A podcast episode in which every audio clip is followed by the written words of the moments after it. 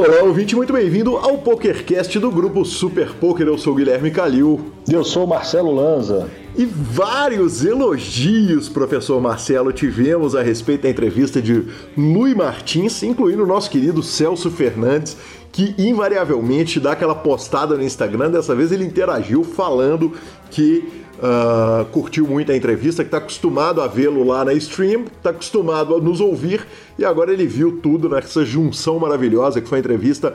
Obrigado, Lu, legal demais conhecer tanto a respeito do universo que, como eu disse, eu desconhecia até começar a preparar a pauta, que é o universo das streams, e legal pra caramba. E chegamos à entrevista do fantástico Enio Bozano, Marcelo Lanza, entrevista em duas partes numa conversa que era para não era pra gente estar tá conversando até agora, de tão boa prosa. Tem pouca história para contar, né? Exatamente, exatamente. Uh, eu começo lembrando que para ouvir o podcast você tem todos os agregadores de podcasts, é só procurar Super Poker. Estamos também no Spotify, no Deezer, no YouTube. Nos indique, nos dê cinco estrelas. Troque suas fichas sempre pelo Fichas.net. Conheça todos os segredos do Five Card PLO, Omaha de 5 cartas, na Five Card Secrets. Procure eles nas redes sociais e conheça o Poker for Fun. Se você quer ganhar de profissionais de poker, não vai ser no Poker for Fun, um clube de recreativos para recreativos, Lanzinho. Ou seja, se você é o Rit Gomes, por exemplo, você não pode jogar lá, correto? Não, pode. Pode. Ele é muito ruim. não vou deixar de dar falinha no hit lá que você me rola uma bola dessa. É óbvio que eu vou dar falinha nele. É óbvio que eu vou dar falinha nele. Ah, sensacional. Então, então vamos citar um exemplo melhor. O Jefferson Cussolin, nosso atual campeão do torneio do PokerCast, não é bem-vindo lá porque lá é para jogadores recreativos. Então o contato tá na descrição dos nossos programas e perguntas, participações, sugestões, promoções e comentários em geral pokercast@gruposuperpoker.com.br. Nossos Instagrams e Twitters são arroba Guicalil e arroba Lanzamaia. E o telefone para entrar no grupão do Telegram é 975189609 e para mandar áudio também, que a gente sempre coloca aqui no ar os áudios dos ouvintes. Exatamente, senhor. Começando pelo aquele velho jeito, o senhor jogou? Eu joguei o, o programa. Ó, ontem eu joguei um Omarra também com a turma e tal, e, e, e, vi que tá reguladinho. É o seguinte, a conta pode não regular, mas o conhecimento tá muito bem regulado pelo curso de Tiago Paulo. Enfim, cara, jogamos o torneio do, do, do, do PokerCast e, e tá acontecendo, parece que virou uma tendência. Quem elimina um, elimina o outro, né? Exatamente. Apesar que pela primeira vez peguei TM ontem. Que homem, que homem. Até que enfim eu vi TM. Não aguentava mais gastar dinheiro com aquele bando de vagabundo. Ô Luziane, deixa eu te contar uma história, cara. É... Eu acho que a gente pode combinar. Como eu pago um bounty em você e você paga um bounty em mim, a gente já manda um bounty só pros caras, entendeu? Pra quem eliminar a gente, o que eliminou primeiro recebe os dois bounties. Depois a gente divide esse troço, que aí cada um só faz uma transferência por semana. Eu acho mais justo. Eu acho mais justo. Não aguento mais pagar balde.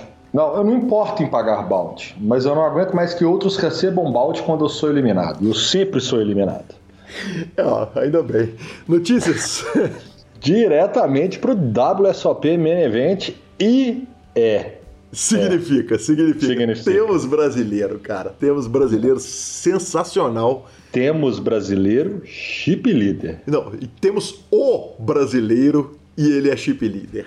Tá? Foram 674 jogadores na, lá na GG Poker, né? A perna internacional do, do main event da WSOP 2020. É, arrecadou uma premiação de 6,47 milhões de dólares e o grande campeão vai levar para casa um milhão. Aliás, nós vamos falar do, da, das premiações, o importante foi o seguinte: quem se classificou nos primeiros dias foram Bruno Boteon, Luan Felipe, Yuri Martins, Rodrigo Valente, Diego Falcone, Felipe Costa e Hélio Neves. Altos desses nomes já passaram aqui pelo PokerCast, você pode procurar. E o dia 2 foi jogado ontem. E na hora que tinham 11 jogadores, eu, aliás, a gente estava jogando o torneio do, do, dos ouvintes do PokerCast que você, o ouvinte, pode entrar, inclusive, através daquele telefone para pegar as informações. E eu tô lá acompanhando, tô dando notícia em tempo real pros caras. Daqui a pouco, ó, o Boteon tá em segundo, o Boteon tá em terceiro. Caramba, Boteon é 11 de 11. é isso que o torneio para com 9 e nosso querido Bruno Boteon brilhou, voou baixo e terminou na primeira colocação, 10 milhões de. Olha a distância. O Bruno tem 10 milhões de fichas, 10,3 milhões de fichas. O segundo colocado, que é um grande nome do poker português, Manuel Ruivo, já cravou o Pari Poker Millions para 2 milhões 329, 330 mil dólares, arredondando. E o terceiro colocado, Damian Salas, da Argentina, uh, sétimo colocado main event da WSOP, é, dois top 3 do main event do BSOP. Uh, o Bruno tem 10 milhões de fichas, o Manuel tem 6,2 e o argentino Damian Salas tem 5,6 milhões. É, vale lembrar o seguinte: o evento paga para o campeão 1 milhão 551 mil dólares, arredondando, 1 milhão e 63 mil dólares para o segundo, depois 728 para o terceiro, e aí a premiação vai caindo até o nono colocado, que leva, quer dizer, todos eles já garantiram 75.360 dólares Marcelo Lanza. É, eu, eu começo com o seguinte: primeiro, a questão do número. Poderíamos esperar mais jogadores não fossem as restrições causadas pela Covid. Isso aí eu não vou nem te perguntar, não vou nem te rolar a bola, porque é, é, é um decreto, né? Vários jogadores brasileiros, inclusive, optaram por não jogar é, pelo problema de, de, de, de entrada lá na República Tcheca, mas a verdade é que no momento a GG Poker, o grupo Caesars, né, que é dono da WSOP, a própria marca WSOP, tem essa questão na mão, porque tem três jogadores de fora da Europa, o, o Salas argentino, o Bruno brasileiro e um jogador chinês, que precisam entrar lá para jogar e a gente faz votos que dê tudo certo. Seria um, um, um desastre uh, no que diz respeito à imagem né, da, do evento, você ter dois ou três jogadores de fora. E, e, e, e ontem à noite eu já estava colocando o nosso agente de viagens à disposição para tentar ajudar o Boteon a entrar lá e ele está sendo ajudado por todo mundo. Claro que tomou contato imediato lá do Moja. E, cara, que homem, certamente vai estar tá aqui conversando com a gente muito em breve. É, se você considerar ainda que, além de tudo, estamos falando do chip líder e do terceiro colocado em fichas, né? Que, pela regra do torneio, automaticamente são eliminados em nono colocado, se eu não me engano, não é isso? Sim, seria. Se, se, se houvesse algum tipo de problema, se eles não conseguissem entrar ou fossem contaminados pela Covid, testassem positivo imediatamente antes da entrada, eles seriam eliminados. Não, não, não teria nem o blind out, quer dizer, não deixaria nem eles pingando. E aí eu ouvi algumas especulações é, de que eles não deixariam pingando, porque para televisão é muito ruim. Porque provavelmente os dois eventos serão transmitidos pela ESPN, ainda não temos a informação se vai ser transmitido para o Brasil. Obviamente, já mandei minha mensagem ontem mesmo para o Serginho e para o Ari. Não tive retorno ainda, a gente está gravando aqui nas primeiras horas da terça-feira.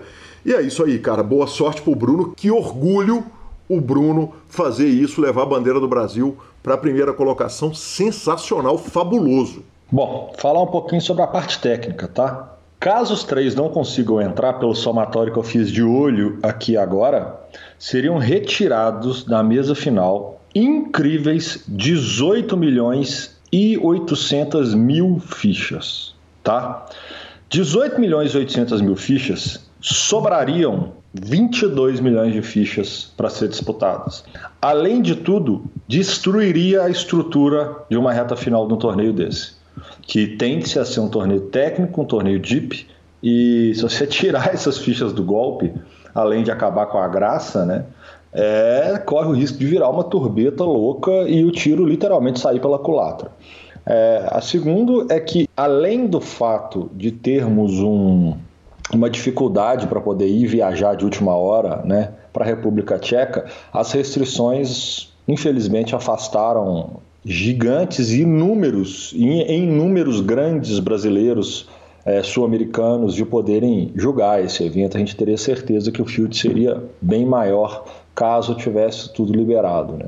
O que nos resta agora é torcer para que ele consiga entrar e torcer para que se resolvam aí e, e, que, cara, que tenha um final feliz, né, no final das contas. Exatamente. Vale lembrar que depois da, de, dessa mesa, quer dizer, o Bruno jogou a parte online da casa dele, né, do Brasil, agora ele joga na República Tcheca e cravando o evento, ele vai para o Rio Cassino para jogar o heads up final, uh, esse aí com possibilidade de mudar. Caso, por exemplo, um dos jogadores que vençam ou a, a, perna europeia seja menor de 21, não aconteceria nos Estados Unidos. Então, esse aí, eles têm mais margem para mudar, até porque são só dois jogadores. Mas, mas enfim, boa sorte, Bruno. Vamos que vamos. Normalmente eu diria que a gente está na torcida. Nesse caso, eu mais do que estar tá na torcida, eu estou discutindo aqui, lendo regulação e tentando fazer minha parte para que o Brasil esteja representado lá. E parabéns, Bruno. Que homem, né, Marcelo Lanza? Que homem!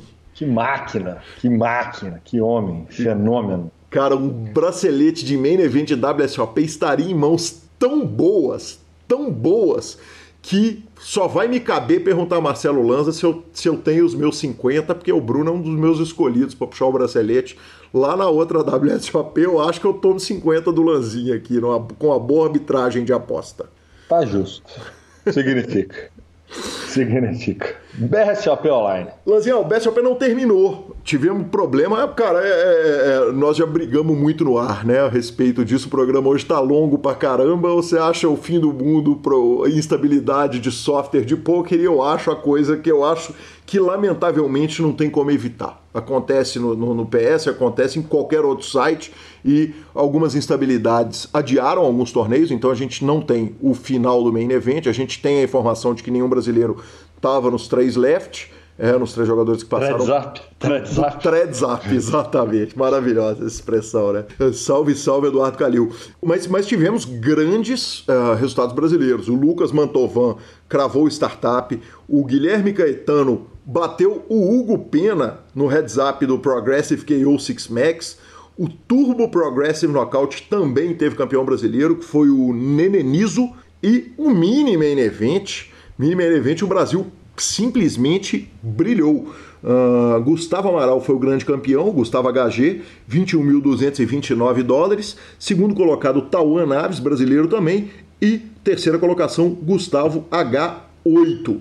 Então, que homens, parabéns aí para os três primeiros colocados do Mini Main Event. Certamente vamos trazer alguns desses depoimentos no PokerCast Express que sai no final dessa semana. Boa. E paralelo tá rolando o CPH Millions lá no H2. Exatamente. Vou estar narrando também dia 14 e 15, legal demais. E, e, e teve restrição, né? Teve mudanças, mas o evento está acontecendo. Então corra, faça a sua inscrição, faça online se possível, que tá voando lá o evento. Bom, vamos lá.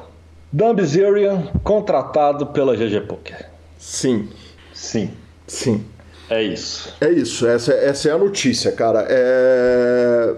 Vamos lá, Lanza. Tem, tem tantas formas da gente tratar a notícia, eu estou pensando tanto a respeito desde que nós tivemos a, a notícia, em como trazer isso para o PokerCast, que eu optei por separar por partes. E Então, se você me permitir, eu vou fazer uma análise aqui e eu te deixo complementar da forma que você achar, se você achar que faltou alguma coisa ou quiser complementar ou discordar de mim, que é, que é sempre agradável, né? Quando a gente discorda é, é o natural. Fala.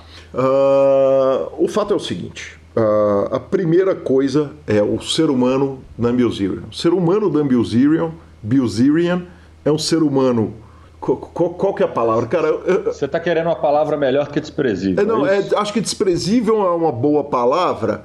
Uh, mas, mas diz antipático. É antipático, é, é, é, tóxico, talvez seja a palavra. Eu não gosto muito da palavra tóxico é, para descrever pessoas, mas eu acho que tóxico. Assim, é, ele em primeiro lugar ele é um personagem com Instagram criado, né, é um herdeiro e, e, e, jogador de pôquer também, vale dizer. E então eu, eu posso usar uma figura de quadrinhos? Por favor. Ele é, ele é a figura do anti-herói. Uhum.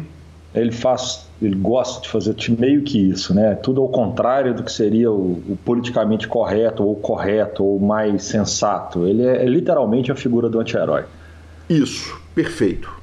Dito isso, é, o, o, o anti-herói Dan Bilzerian, como ser humano, eu não gosto e ele me interessa muito pouco. Quer dizer, eu o segui no Instagram durante 15 minutos, ali durante alguns dias quando eu descobri a figura e em alguns momentos eu segui para ver se, tinha, se alguma coisa tinha mudado agora, por exemplo, que ele volta a ser notícia relevante, eu voltei a segui-lo, mas, mas eu acho ele muito pouco interessante. Dito que eu o acho pouco interessante, ele é aparentemente interessante para 33 milhões de pessoas que o seguem na, na, na, rede social, no Instagram dele. O público com quem o Dan Bilzerian fala certamente é um público muito atrativo para qualquer uh, site de poker online. Né? O, o, o Bilzerian, nós vamos falar dele como jogador, mas, mas certamente é um cara. É, o público dele é o homem jovem e, e, e, que não é bem, não é exatamente o matemático do poker, não é o Kelvin Kerber, não é o Kowalski, uh, que é, é, um, é um cara que pode descobrir um site, entrar num site e ser o que todo site precisa, né? que é o jogador recreativo, pouco experiente, que vai sentar, que vai brincar, que vai depositar dinheiro novo no poker. Sobre o Dan Bilzerian jogador, eu tenho duas teorias que são uma é, é, pessoal minha e a outra é uma teoria velha do poker. A que é original minha é a seguinte: que o poker atrai uma galera que, por não ter o um emprego fixo, ele fala que ele é ou jogador de poker ou ele é trader. Por quê? Porque quem é jogador de poker e trader, teoricamente, não tem muito como a galera monitorar o que, que ele ganha ou o que, que ele perde. Então, é, me parece que o Dan Bilzerian, na falta de um emprego formal, de ter uma, um, um, um, trabalho tradicional, ele fala: Eu sou jogador de pôquer e, e queira ou não queira, isso vai passar esse blefe muitas vezes, como a gente já viu passar em muitas vezes no nosso convívio social no meio da comunidade do pôquer. Mas dito isso, tem uma outra teoria do pôquer, e essa aí não é minha, porque eu não sou inteligente o suficiente para tê-la elaborado, que é: não adianta você ser o nono melhor jogador do mundo se você estiver jogando contra os outros oito. E não faz mal você ser o nono pior jogador do mundo se você estiver jogando contra os oito piores do que você. E se ele tem o mérito de conseguir juntar jogos milionários e, e, e há indícios e rumores muito fortes de que ele tem a parcerada boa para jogar, e aí o, o Esfandiar é ninja nisso aí, em conseguir montar jogos com um field muito fraco e ganhar muito dinheiro, cara, isso vale mais muitas vezes do que ter o conhecimento dos, dos gênios do poker, né? O cara achar, conseguir achar os jogos é, é, melhores para ele. Então, na minha opinião, Lanza, fechando o raciocínio todo, eu acho que passa a ser uma discussão se a estratégia de marketing é boa ou é ruim para GG Poker. E, e aí eu rolo a bola para você, que se você não quiser concluir, eu concluo também, já que eu já falei pouco nesse bloco. Cara, eu vou usar da mesma forma que eu falei quando ele foi contratado pelo site indiano. É, eu não sou presidente de marketing da empresa, eles sabem o que, que eles querem com isso. Tenho certeza que, da mesma forma que nós temos várias opiniões aqui que não são é, agradáveis em vários aspectos da vida do Dan Bilzerian, é, imagino que deve ter sido uma discussão árdua entre o conselho, o marketing, o presidente da empresa e se eles decidiram contratar, eles estão vendo mais benefício do que malefício nessa contratação. Então, dito isso, eu não vou julgar a contratação. Eu acho que ele vai um pouco na contramão de onde ele estava indo, como ele tem um embaixador como Daniel Negriano, que é um cara irretocável no meio, que é o maior embaixador de poker da história do mundo, é um cara que fala bem, é um cara que desenvolve assuntos, é um cara que as pessoas gostam dele, é um cara carismático e pega uma figura antipática para fazer talvez um embate disso aí. E eu acho que o objetivo deles, eu acho que é exatamente ter a discussão. Não acredito que ele tem vida longa nesse contrato, até porque ele tem potencial para destruir qualquer contrato fazendo alguma coisa, alguma cláusula que o próprio contrato dele não permita. Mas é estratégia da empresa, cabe a esse ser humano aqui apenas respeitar, mas confesso que não me agrada. Uhum. É, é, minha análise está toda feita, está aí. E então é isso aí. Vamos ver. Eu acho que o, o, teste do tempo vai mostrar, né? Em muito pouco tempo a gente vai saber uh, se ele realmente, se ele falou com essa galera que ele fala, se ele conseguiu converter isso em depósitos de dinheiro real, real no site e se ele vai dar o retorno. Bom, vamos para. Falando em negriano, né? Vamos continuar aqui com. Muitas vitórias, pouco dinheiro. Exatamente. Mas eu vou falar rápido, cara. Os dois challenges tiveram action essa semana E vamos falar rapidamente aqui para o programa não ficar infinito. O, na hora que a gente parou no programa passado, o Doug estava ganhando quase 600 mil dólares em 5.700 mãos, eram aproximadamente 15 bains. E aí o Negreano, uh, joga, eles jogaram três sessões com três vitórias pequenas do Negreano, quase 20 mil, 10 mil e 40 mil. E ontem, depois de 600 mãos, essa sessão também eu assisti um pedaço dela, o Doug Polk fechou a última sessão antes da gravação desse programa, 160 mil dólares positivos na sessão, trazendo um resultado geral para ele de 674 mil dólares positivos em 7.850 mãos. É, tá faltando o Negreano conseguir ganhar com mais propriedade e perder menos quando ele perder as sessões. Porque o cara ganha três sessões, arruma 100k numa sessão, ele derrama 160, não tem gente torceu. É, eu, eu ouvi o Daniel Negrano avaliando o seguinte, que ele pegou alguns lados negativos ali, de, de, de uns cooler que estavam do lado negativo, que tá dentro da variância, realmente está dentro da variância. E ouvi também uma, uma fala curiosa do Daniel Negrano, ontem, inclusive depois da da, da, da sessão, ele foi para. Ele se juntou ali, se não me engano, o Jeff Platt, que estava apresentando, e, e, ele falou muito a respeito do challenge, da visão dele e tal, e, e disse que acha provável, pouco provável ele parar com as 12.500 mãos, especialmente porque ele tem muita aposta paralela, inclusive uma aposta, acho que de 10 para 1 que o Bill Perkins deu para ele, para empurrá-lo para vitória. Então acho pouco provável que o, o challenge acabe com 12.500 mãos. Acho que o desenho ficou muito bonito para o Doug agora, mas tudo pode acontecer. A gente viu coisas bizarras acontecerem na Galfan Challenge que a gente já passa naquela transição macia, Marcelo Lanza. E com 16 mil mãos de 35 no programa passado, ele estava negativo quase 100 mil euros. Ele jogou duas sessões, ganhou 28, ganhou 96, meteu um caverna do dragão. Ele viu o parque. Ele viu o positivo ali, o verdinho, Lazia. Ficou 32k positivo.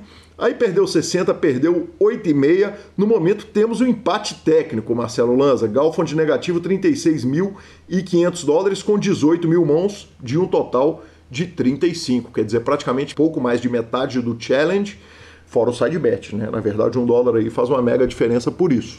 Sim, mas mas tá lá, né? Já conseguiu passar na frente, o rapaz buscou de novo, mas ele já controlou, já equilibrou. Ele tinha, tinha tomado uma frentezinha, igual a gente falava, que era pequena pelos valores envolvidos, mas de toda forma era uma pressão quando você vai encaminhando para mais da metade do desafio, né? É, mais da metade não, quase metade do desafio. Nós estamos com 16, daria 32 mil mãos de 35. É, mas tá, tá totalmente em aberto mas continuo achando que o Galfond ainda é bastante favorito nessa disputa. Vamos que vamos, minha torcida, como o senhor bem sabe, é para ele. A gente vai para a palavra do Fichasnet e entrevista com o sensacional Enio Bozano. O Fichasnet é o seu parceiro para compra e venda de ficha nos principais sites de poker online. Chame o Fichasnet e avise que chegou até eles pelo PokerCast para participar de promoções super especiais para os nossos ouvintes. O WhatsApp do Fichasnet é 062 99837 1007 e lá você negocia suas fichas com os melhores preços. O Fichasnet trabalha com créditos do PokerStars, PariPoker, PP Poker, o Poker, EcoPays e AstroPay Card. Repetindo, o WhatsApp do Fichasnet é 062 99837 1007. O número está na descrição dos nossos programas. Fichasnet, confiança e melhor preço para suas fichas.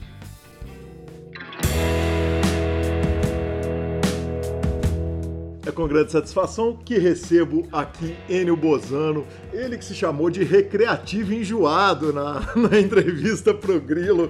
E, Bozano, que satisfação, cara. Que prazer te receber aqui no PokerCast, finalmente. Pô, prazer é meu, Calil. Uma honra poder falar aí. Acompanhe direto o programa, seu programa e vamos bater aquele papo gostoso e falar de tudo aí que é aquele clima sempre bom nas suas entrevistas. Sensacional. Eu começo com a, com a pergunta tradicional, né? Quem era o Bozano antes do poker? Ah, sempre fui esse cara alegre, né? Esse é o mais importante. Sempre fui feliz em tudo que eu fiz. Eu sou formado em educação física, então trabalhei muito tempo com xadrez. Eu era professor de xadrez, fui jogador de xadrez é, até os 17 anos, quando é a categoria de base, vamos chamar assim. Depois da categoria de base, parti para organizar eventos, fui árbitro de xadrez e fui treinador da equipe de Blumenau. E vivi muito tempo do xadrez mesmo, né? Ganhando minha grana no xadrez, daí que acabou entrando o poker e fui conciliando e chegou no momento que eu larguei tudo e fiquei só jogando. Esse é um resumo, né? Vamos dizer assim, mas o xadrez fez parte da minha vida por um grande tempo e sou muito grato a isso. Na questão de organização, eu organizava torneios de xadrez, o que eu levei para depois na organização dos torneios de pôquer, quando eu fui o criador do Masterminds, é, organizava torneios de pôquer em Santa Catarina. Então o xadrez me deu, abriu muitas portas nesse, nesse campo da organização, assim, né? Bozano, me conta um negócio. É, quando a gente fala que a gente joga poker, a gente costuma ouvir umas perguntas que não tem o menor sentido. Tipo, isso é legal, mas joga valendo dinheiro e tal e você está me falando de xadrez e está me falando de educação física, eu estou correndo o risco de ser o, o tiozão que faz a pergunta indevida. me conta um negócio. Educa ah. Educação física e xadrez tem a ver? Quer dizer, é, é, é, é o cara que vai mexer com xadrez, o curso certo para fazer é educação física? Então, na época eu trabalhei, eu já ensinava as crianças na minha cidade, né? Tinha um projeto bem bacana no clube de xadrez, é, tinha um projeto na prefeitura. Só que para ser técnico da cidade eu precisava ter o bendito CREF, que precisava ter o curso da, ser formado em educação física, né? Então eu fui lá, fiz a faculdade, acho que inclusive bati o recorde na, Universidade de Blumenau, me formei em dois anos e meio, porque eu estudava de manhã e à noite, é, meti bala para acelerar o processo e consegui o CREF, e com isso eu virei técnico da cidade de Blumenau.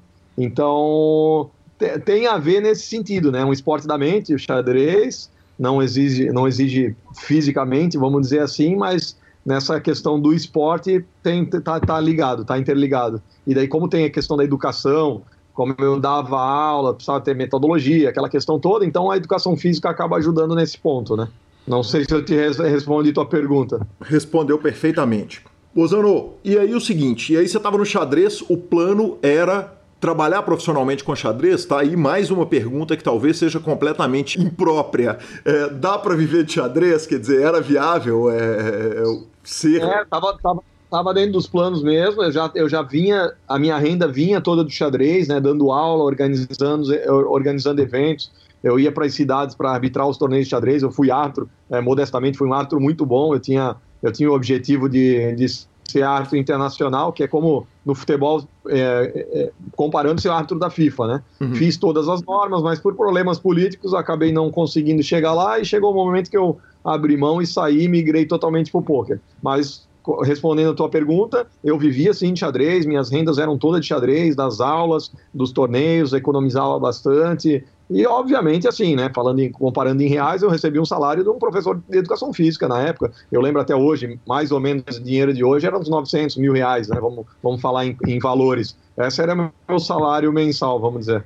Perfeito. Boss, é, o natural é o seguinte, o cara entra pro xadrez, você imagina que ele vai que o plano é ser jogador de xadrez. Óbvio que precisa de alguém para organizar, alguém para ser juiz, alguém para ser da federação, é, por que, que seu, sua vida no xadrez te encaminhou para ser árbitro, para ser organizador e não para ser jogador? É uma, essa é uma boa pergunta. Hoje, por exemplo, assim, ó, nível, eu estou falando nível de jogador, né? Nós temos, acho que 13 ou 14 grandes mestres. O que, que é grande mestre? É o título máximo do xadrez no Brasil.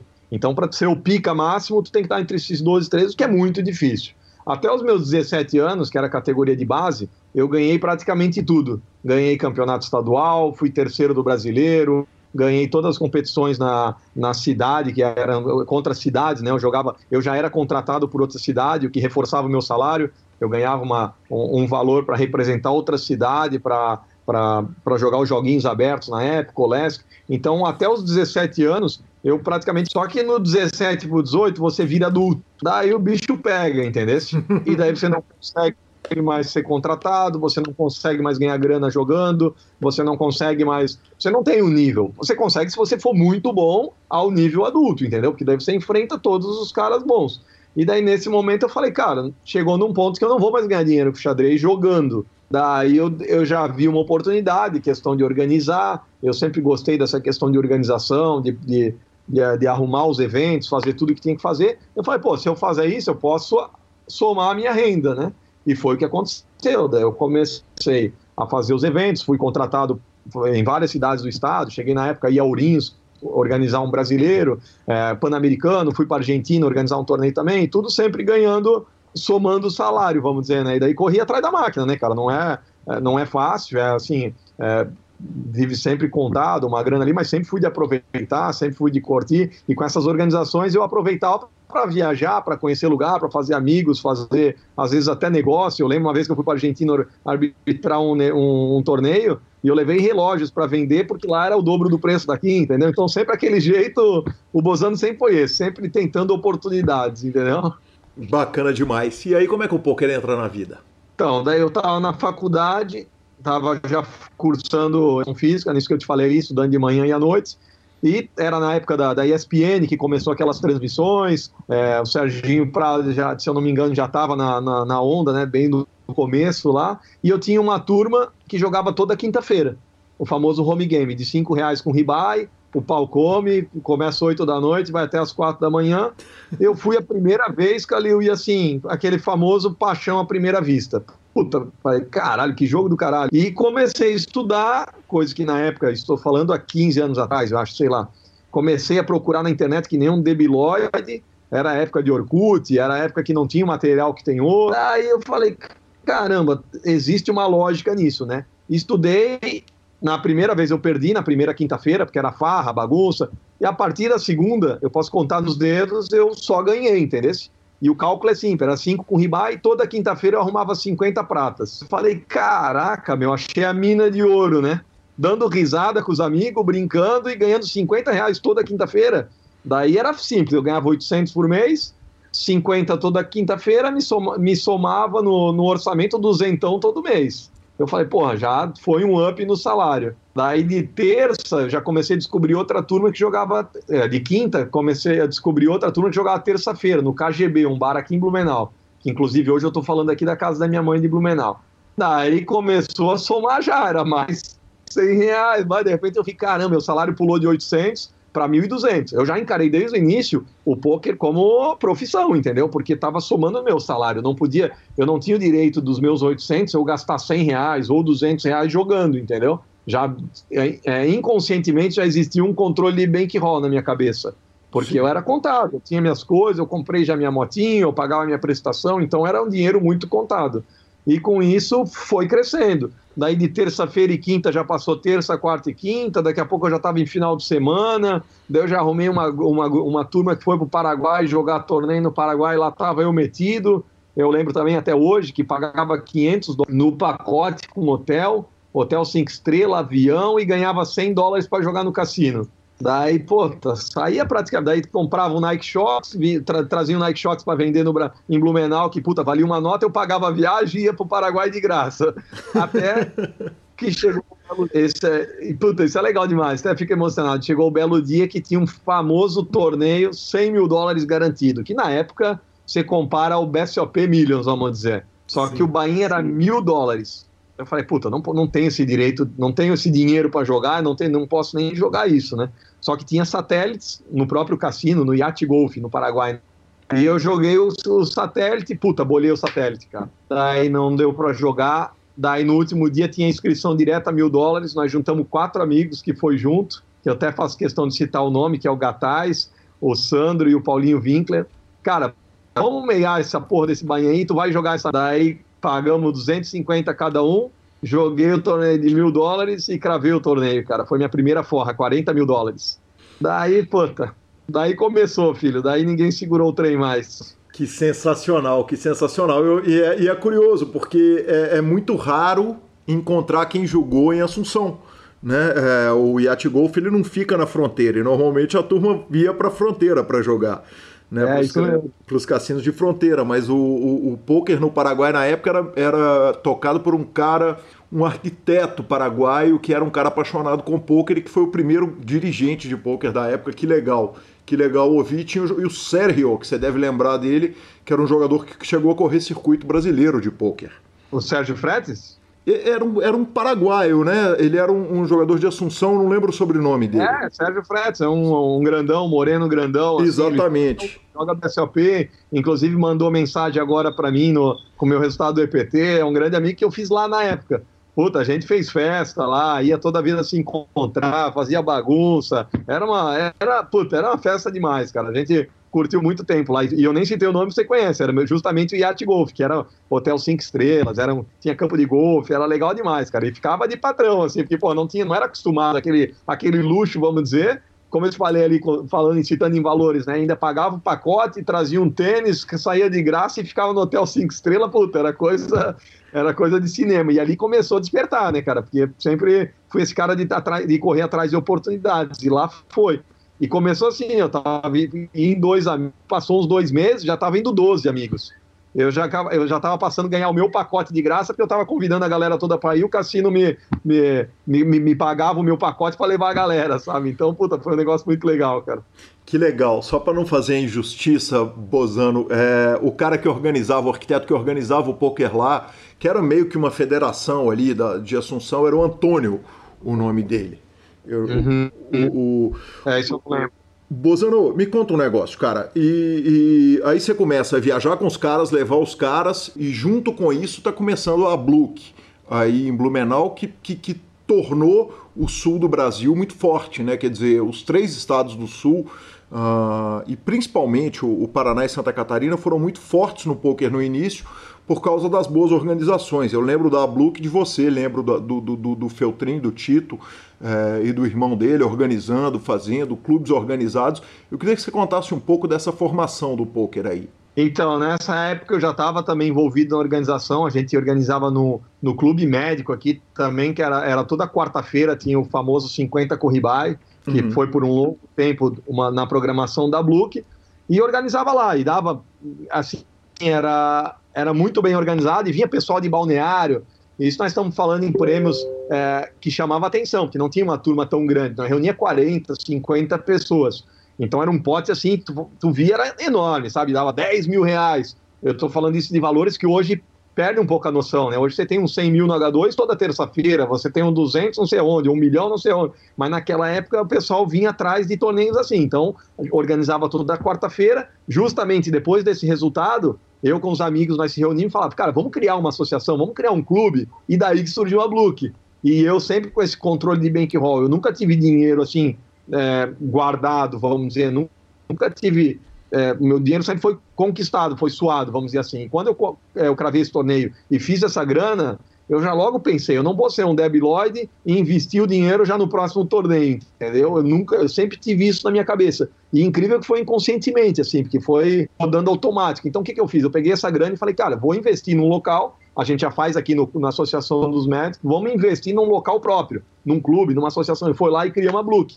Daí começou, a, aí fizemos uns 50k, uns 100k, sempre com essa, quando eu citei ali do xadrez, sempre com essa organização que vinha do xadrez. Eu sempre fui rigoroso questão de horário, de organização, sabe? Aquela coisa assim, profissional, vamos dizer. Então, daí que surgiu a Bluke com alvará da Polícia, é, a Polícia Civil, é, nós fomos o primeiro clube em Santa Catarina com alvará, é, então, assim, puta, foi, é, é bem legal lembrar disso, porque foi a, a, abri, abrindo as portas para os demais, sabe? Que daí o pessoal perguntar, pô, como vocês conseguiram? Ah, não, tá aqui, ó, fizemos desse, eh, com essa matéria, com isso, com aquilo. Então nós meio que demos, demos os primeiros passos assim em Santa Catarina e isso é muito legal relembrar. Zano, me conta um negócio. É, você estava já no xadrez como cartola, entre aspas, por assim dizer. Né? É, quando você vira para o poker, você está contando uma história que você era um misto de jogador profissional com um operador de jogo, né? com cartola do, do poker. Qual era o plano? Quer dizer, você via que você ia tocar as duas frentes junto, ou você cogitou ser só jogador, ou você cogitou não jogar e ser só dirigente? É, só não sei se cartola é a palavra certa, né? Porque cartola no xadrez, eu sempre, eu sempre sofri com a politicagem, né? Como eu tinha o sonho de ser árbitro, tudo que eu, assim, ó, só um parênteses, né? Mas tudo que eu faço eu tento ser o melhor. Isso eu tenho na minha vida, vamos dizer, seja um esporte, seja e na, na arbitragem, o meu sonho, a minha realização era chegar ao nível de árbitro internacional. Isso era o meu objetivo na carreira desde que eu comecei. E eu fiz tudo para isso. Na época tinham normas, que é, são degraus que você tem que fazer. Você tem que fazer isso, fazer aquilo, tantos torneios, e eu fiz tudo. Só que no momento de ir para a Confederação Brasileira, o, o, presidente não, não, ele não gostava de mim porque eu enfrentava ele, entendeu? Eu não baixava a cabeça e falava amém. Então, quando chegou para passar isso aí para a confederação, foi barrado, entendeu? Nunca foi passado. E o Bozan nunca conseguiu ser árbitro internacional, tendo capacidade, sendo o melhor na época, só que por ser um guri de 18, 19 anos, não tinha a malandragem que precisava, entendeu? Não de fazer coisa errada, mas de conversar, de eu ia pra porrada já, e vai tomar no cu, e porra, eu fiz tudo. E hoje eu agradeço, né, Calil? Porque assim, é, deixei disso, parti pro poker e felizmente deu certo. Né? Então, é só um parênteses nessa história, mas quando você cita cartola, eu nunca fui na politicagem, sabe? Eu até nem gosto de política e do xadrez eu não fui, nunca fui cartola, vamos dizer assim, mas sempre fui atrás de oportunidades. E no poker, respondendo agora a tua pergunta, eu nunca tive planos assim de falar, puta, eu quero ser um profissional, eu quero ser. Eu ia na, conduzindo, sempre pensando em agregar o meu salário, sabe? Vamos, vamos falar em salário, assim, o meu rendimento. Sempre uhum. pensando oportunidades, sabe? Sempre controlando dentro da medida do possível, mas fui sempre nesse caminho de, de, de criando oportunidades. Ah, o, o, meu resumo é mais ou menos esse. Perfeito. Você vislumbrava ser só jogador em algum momento? Te confesso que nunca passou na cabeça, sim, cara. Nunca tive o sonho, pô, quero ser jogador profissional de pôquer. Nunca passou isso, sabe? Sempre foi meio que automático, assim. Foi curtindo, foi fazendo, foi acontecendo, foi, foi meio na, no fluxo natural das coisas. Não sei se tu entende. Entendo perfeitamente. E, e, o conhecimento vinha de onde? Quer dizer, você tinha um gosto por estudar? Tinha, obviamente você já vinha do, do estudo do xadrez, mas você, você, tinha o gosto por estudar o poker, quer dizer, lá, lá no começo, porque porque podia ser que é, é, é podia acontecer de não ter o talento nenhum para o jogo, né? E virar só dirigente e não conseguir virar virar só organizador, empresário e não conseguir virar jogador. Ah, sempre, sempre fui atrás, Calil. Eu sempre fui assim, eu sou da opinião que tudo que a gente bota como objetivo tem que ir atrás e a gente consegue, entendeu? Uhum. Ah, se eu falar assim, mas se eu, você falar para mim, ah, pô, boss, mas eu quero ser jogador da NBA. Aí, infelizmente, eu vou te falar que tá no time errado, né, cara? Teria que ter uma preparação lá atrás. Então não é simplesmente assim, ah, não, mas eu quero ser hoje o melhor surfista do mundo. Puta, é muito difícil eu conseguir ser o melhor do mundo, mas eu consigo ser um surfista bom. Você não uhum. consegue ir para a NBA, mas daqui a pouco você consegue estar tá jogando no regional, não sei o quê. Se você for enjoado, entendeu? Se você se dedicar fisicamente, se você for atrás, se você procurar o, o melhor técnico, o melhor não sei o quê. E eu sempre fui desse, sabe? Eu sempre fui dessa, dessa opinião de ir atrás, cara. Na época não tinha esse, esse, esse material que tem hoje, né? Na época era o Christian Cruel e o Raul, como que é o nome mesmo? Esqueci Clube o nome. Poker. É, puta, eu lia tudo, entendeu? Eu devorava. Eu tava na faculdade, eu não queria saber de anatomia, de não sei o quê. Eu queria que fosse pra puta que pariu anatomia. Eu tava ali com o clube do poker aberto, vendo mão, discutindo, em comunidade do Orkut. Então, assim, eu cito isso, eu não tô falando que não é para estudar se estiver na faculdade, obviamente não isso, né? Mas eu tava focado com isso ali, entendeu? Eu pensava no meu jogo de quinta-feira, que me rendia uma grana, que somava no meu, no meu orçamento, e assim foi, cara. Não tinha o material que tem hoje, não tinha os livros que tem hoje, mas eu sempre fui, sempre fui discutindo, eu sempre, desde o começo, cara, nunca fui aquele cara de chorar o par de ais que perdeu por 2 e 5, eu sempre fui tentando entender o porquê o par de ais perdeu por 2 e 5, entendeu? O porquê o, o, o, flush bateu e não, não bateu o fundo do cara, tentando atrás da matemática. Daí o xadrez me ajudou muito a questão de calcular, de, de porcentagem. Então eu sempre fui esse cara, de ir atrás da informação. Nunca, nunca do, do de ficar choramingando, sabe? Bozano, a veia competitiva, isso é uma pergunta que é clássica do PokerCast, porque isso é uma coisa que eu tento entender do espírito do jogador, da alma do jogador, de onde que nasce essa veia competitiva. Quer dizer, sempre volta e meia eu entrevisto um cara que era jogador de Counter-Strike, jogador de videogame lá da antiga, xadrez, uh, gamão, quer dizer, enfim, é, é, muito comum essa transição, especialmente da velha guarda do poker, uh, as pessoas virem de outros jogos. Você já parou para pensar de onde da sua criação, de onde que o Bozano menino puxou essa veia competitiva?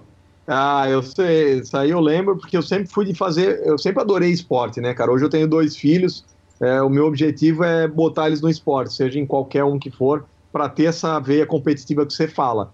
E isso me originou no xadrez. Eu, quando criança, quando 8, 9 anos, eu lembro até hoje, meu pai me colocou em tudo que era esporte, cara. Eu fiz tênis, daí eu não gostava porque o professor não rebatia minha bolinha, ele ficava jogando as bolinhas do cesto e não ia atrás da bolinha que eu, que eu rebatia. Chegou no momento, falei, meu pai, pai, não gosto, o cara não corre atrás da minha bola, eu não quero. daí mudei pro futsal, eu fui goleiro de futsal, fui goleiro de handebol, eu fiz basquete na escola, eu fiz, cara, joguei tudo. tudo, cara. Joguei assim, todos os esportes. Meu pai fiz taekwondo, daí eu ficava puto que o cara falava, contava lá em, em japonês, sei lá o que eu não entendia. Falei pro meu pai, pô, eu não quero sair disso aqui que eu não entendo o professor. E, cara, no xadrez, é, porque é um jogo parado, eu, quem me conhece sabe, eu sou muito elétrico, cara, eu sou muito, tanto é que hoje eu adoro todos os esportes radicais, tudo, adrenalina, eu, eu sou viciado em adrenalina. E o xadrez, para mim, cara, conseguiu suprir isso. Por quê? Porque tinha uma competição cara a cara, entendeu? Você sentava num tabuleiro na frente de um cara e você tem que vencer ele. E essa palavra vencer, para mim, cara, é na vida, entendeu? Porque você tem que vencer tudo que você faz. E ali eu tô na frente de um cara, é uma batalha. Quem joga xadrez sabe, o jogo é do caralho, entendeu? Esse jogo é, é um dos jogos mais complexos do mundo, probabilidades infinitas. Então, pô, o xadrez é, é do caralho. E uniu com uma coisa que eu sempre gostei, que foi viajar com 12 anos eu já estava viajando o Brasil sozinho, cara. Eu pegava, eu tenho história que eu peguei, meu, eu perdi um ônibus, meu pai me enfiou dentro de um caminhão. Hoje em dia não dá mais para fazer isso, né, cara? Até na época era loucura, mas hoje em dia né, muito menos. Eu fui de carona porque eu ia perder um campeonato estadual, eu perdi o horário do ônibus. E eu fui de, de, de, de carona de caminhão de Blumenau até Chapecó jogar um, um campeonato estadual. Isso com 14 anos. Então, puta, conhecendo gente, sabe, Calil? Isso é muito espelho do poker, assim, a amizade que a gente faz no meio, é, conhecendo lugares, viajando. Hoje eu sou um felizardo que eu viajo o mundo para jogar poker, cara. Eu vou com a Kari para Monte Carlo, a gente vai para Barcelona, passamos 45 dias em Vegas, vou para, cara, eu já viajei o mundo para jogar torneios, entendeu? Então sempre e antes era, obviamente, era no estado, era no Brasil, mas era muito bacana. E eu fui conciliando isso com a adrenalina do jogo, o desafio de vencer o teu adversário, pô, estou aproveitando e conhecendo lugares novos, estou conhecendo pessoas novas, então foi uma união disso. E daí, respondendo a tua pergunta, né? Vários jogadores vêm de xadrez, tanto é que hoje um dos melhores do Brasil, aí você pega Crema, Rafael GM, Walter, todos esses vieram de xadrez é, com essa questão da competição, entendeu? Eu vejo muito isso. A própria Lali, né, a esposa do Rafa também, é uma boa enxadrista, tem o Vini Max, tem é, N nomes, o Alfeu, tem vários nomes feras do xadrez que migraram pro para o poker. Então essa, essa veia competitiva originou-se lá no xadrez, cara. Eu vejo que esse foi a minha a minha a origem dessa desse sangue na veia, sabe? Perfeito, perfeito. Bolsonaro, é, vamos falar um pouquinho o seguinte. Uh, e aí, o, o poker, evidentemente, se o xadrez já te atendia como competição, o poker vai te atender igual ou mais, porque além de tudo ainda tem o dinheiro como placar. Então você vai, vai, vai ver o outro, vai machucar o outro, vai pegar malandro e tal. Mas evidentemente o poker não foi suficiente para você. Você foi para o mergulho, paraquedas, corrida de rua, simulador de corrida, rally dos sertões, beach tênis, escalada. Pera aí que a lista aqui tá grande. Caraca, você preparou bem, puxou tudo aí mesmo. Me, me Esqui também. Esqui, exatamente. Me conta um negócio. É não, não deu, cara? O poker não resolveu a parada? boa, boa. Mas é, é, é, que a ordem acho que é inversa. Eu comecei na escalada, eu já sempre fui muito de, de buscar adrenalina, o coração batendo. E quando citou ali que muitos migram para o poker, né? Muito, eu acho que é a combinação perfeita, cara. Porque assim, ó, eu sou um apaixonado por esportes radicais. Se você falar, você quiser fazer qualquer coisa que tenha desafio, entender? Seja qualquer coisa, eu tô dentro. Eu vou, eu, eu tô dentro. E gostando de estudo, de escalada, de esqui, dessas aventuras, desses desafios pessoais, porque tu pega uma escalada não tem desafio com ninguém, o desafio é contigo, é você uhum. evoluir o seu nível, sabe? Não sei se você já você sabe alguma coisa, mas tem as, as desculpa, sabe alguma coisa não, né? Se você conhece os termos da escalada, mas cada trecho tem uma, um grau. Você começa lá no quarto grau, você quer subir para o quinto, daqui a pouco você vê um sexto, é impossível, mas daqui a um mês você treinando, você consegue. É a graduação da via, dificuldade, né? Então isso sempre me, sempre teve dentro de mim, sabe, Calil? Uhum. Então sempre quis uhum. melhorar no esqui. Se, se, se, eu desço em cinco minutos, eu tentava descer em 4 e 20, 4 e 30. Eu sempre tive esse desafio comigo mesmo. E o coração, obviamente, sempre batendo forte. E o poker, pelo incrível que pareça, isso eu falo para todos os meus amigos que não jogam essa sensação do coração batendo, a veia pulsando, a gente consegue segurando as duas cartas no Texas Hold'em, cara. Seja no mar, seja em qualquer coisa, mas com duas cartas na mão você consegue ver o flop, o coração bate de um jeito, ver o turn, o coração bate mais acelerado, e no river você tem que enfiar tudo blefando, as veias do pescoço pulo e tudo. Eu acho que o poker supre essa necessidade. Por isso que a gente vê tantos pilotos que correm em alta velocidade, a 200 km por hora, 300 km por hora, se apaixonam pelo poker. Por isso que a gente vê jogadores profissionais de futebol que jogam no Maracanã com 100 mil pessoas, uma emoção do caralho, uma pressão do caralho, se apaixonam pelo poker. Por isso que você vê um Guga, é, campeão de Roland Garros, a emoção do caralho lá, você vê numa mesa de poker, ele supre essa necessidade, entendeu? Todo jogador profissional, todo atleta profissional, eu acho que é, vamos, entre aspas, dizer, viciado em adrenalina. E o poker supre isso, cara. Eu acho que é incrível. É um jogo de duas cartas que consegue fazer o coração acelerar. Então, acho puta do caralho. Bozano, é do caralho, mas não é suficiente para fazer o Bozano sentar a bunda e fazer o esporte só. Quer dizer, ele tem que fazer, ele tem que fazer todos os outros esportes. E aí eu vou te fazer uma pergunta. Eu ouvi do meu ex-chefe, o Caio Brits, o seguinte: Ô Gui, o seu problema é que você não quer jogar um jogo só. Você vai começa a jogar o torneio de Texas Hold'em, se ele e, de repente você enche o saco e quer jogar sit and go, e aí quer ir pro cash, quer ir pro Omaha, e quer ir pro Mixed Games e tal. Uh, dentro do poker, você ficou só dentro dos torneios? Quer dizer, o torneio de poker te supriu tudo? Ou tem que ir pro cash, tem que ir pro mix, tem que ir pro todo? É, respondendo primeiro a tua pergunta, que não é o suficiente, não, não, não é só isso. Eu acho assim, ó, eu tô falando agora bozando pessoal, né? Eu não consigo viver na rotina, entendeu, Calil? Uhum. Eu, cara, tudo que eu faço, como eu te falei no começo lá, eu tento ser o melhor. Só que chega um momento, cara, que precisa mais desafios, entendeu? E eu sou dessa opinião, que o ser humano tem que sair da rotina, cara. E eu acho que isso é uma grande falha, na verdade, no ser humano. O ser humano se acomoda. O ser humano tá ali com a vida dele no, no beabá, e para ele tá bom. E o Bozano não é isso, entendeu? Se o Bozano, ele entra no beach tênis, eu fui campeão mundial ano passado. Eu fui jogar com o Rafa Moraes e fui campeão. Cara, assim, eu não sou profissional de beach tênis. Eu ganhei numa categoria, são três, quatro categorias, né? C, B, A e Pro eu ganhei na B. Óbvio que eu não sou um profissional, não vivo disso, eu não tenho nem chance jogando com profissional. Mas, cara, eu me dispus a jogar a categoria B e eu fui campeão mundial, não tem mais o que fazer, entendeu? Ou eu boto como objetivo, eu vou para A, eu vou treinar todo dia, vou ser pró, e vou jogar os torneios, e vou dar aula, e vou viver disso, ou eu parto para outra. E eu, é, eu é meio esse camaleão, entendeu? Eu, eu, eu mudo, eu busco outros desafios e sempre me suprindo eu pessoalmente. Não é, pô, fui campeão mundial e ganhei um milhão de dólares. Não, não ganhei nada, eu gastei para ir para lá. Mas o meu desafio pessoal era conquistar o caneco, eu fui lá e conquistei. E agora eu vou para outro objetivo. E assim foi indo para o Rally dos Sertões, que esse ano foi puta. Depois acho que você vai perguntar, mas é uma puta experiência, entendeu? Depois a gente entra isso aí, só para eu não me atropelar. Mas então eu acho que é isso aí, se adaptando. E daí agora respondendo a tua pergunta do referente ao poker. Eu gosto dos mixed games, eu jogo raso. Esse ano eu fiz uma reta final, ano passado, eu fiz uma reta final também em, em Haas, eu jogo Study, já joguei Cash, hoje eu jogo Cash caro também de Limit, é um jogo que eu gosto muito, é o Limit. Recentemente eu fiz um, fiz um coach também com o Carlos Zago, que é um cara que joga muito bem é, Limit. Então, assim, eu sempre fui. É, eu já joguei City Goal também na época que eu comecei, jogava muito aquele de 180 pessoas que tinha no PokerStars, hoje eu acho que eu não tenho mais, ali eu fiz fiz bastante, consegui também fazer uma grana bem legal na época. Então sempre fui me adaptando, assim, sempre, sempre fui dando, dando os tirinhos, vamos dizer, né? Me conta um negócio. Na hora que você bate o, o, o, título mundial de beach tênis na categoria B, que é a categoria dos amadores, você é campeão mundial, o objetivo está cumprido. Paramos de jogar, larga o esporte e vão abraçar outro?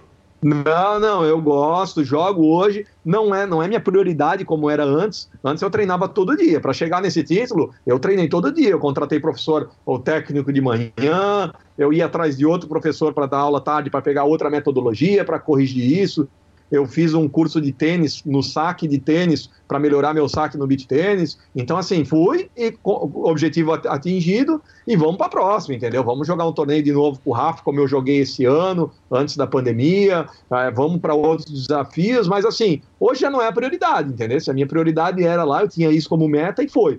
Por que, que eu te digo isso? Porque eu passei isso pelo xadrez lá. Agora tu fala assim, ah, mas tu não quer ser campeão mundial da A? Hoje não tem condições. Se eu quiser, assim, por que não tem condições? Porque não é meu objetivo. Sim. Porque para eu ser campeão mundial na A, eu vou ter que treinar todo dia de manhã e à tarde. Você tá entendendo a minha E daí eu não quero isso para mim, não é, não é esse meu objetivo. Daí eu, eu preciso suprir a minha necessidade de adrenalina com outro desafio daqui a pouco um outro esporte. Eu, eu tenho essa, essa, essa metodologia na minha vida que o esporte me supre isso, entendeu? E me faz conhecer pessoas, me faz sair da rotina. Isso é o mais importante na minha vida, não cair na rotina, seja no casamento, seja no esporte, seja no trabalho, seja em qualquer for. Eu não admito estar é, tá na rotina e estar tá satisfeito com isso. Então, respondendo a pergunta do beat tênis, eu jogo, é, faço parte de uma academia, tenho vários amigos. É, pô, hoje eu sou compadre, sou padrinho de uma, do, do, da filha do meu, do meu amigo do beat tênis, entendeu? Então tem uma cria-se uma comunidade, vamos dizer assim, como a gente tem a nossa comunidade no poker, cria outra. Mas o Bozano precisa conhecer gente toda hora, cara. Por quê? Porque conhecendo gente toda hora, você sempre conhece uma pessoa nova, entendeu? Inclusive hoje, um dos meus melhores amigos é uma, é uma amizade recente de menos de um ano. Que eu conheci em novembro do ano passado. É uma pessoa que eu conheci ao acaso, que hoje faz parte do Rally, né? Ele que me levou pro Rally, e hoje é um dos meus melhores amigos, entendeu? Uma amizade de um ano. Por que, que eu te cito isso? Porque eu tenho amigos de 20 anos atrás, tenho amigos de 30 anos atrás, mas hoje um dos meus melhores amigos é uma amizade recente. Por quê? Porque eu saí da rotina, eu fui em busca, entendeu? Eu fui atrás de conhecer pessoas novas, eu fui atrás de. Eu me arrisquei em, em, em diversas situações, assim como a gente se arrisca no jogo, e eu acho que o poker o poker, quando eu digo que é do caralho, é isso, entendeu? O poker ensina a gente a ir atrás de opções, né, cara? Ir sair da rotina, fazer coisas diferentes.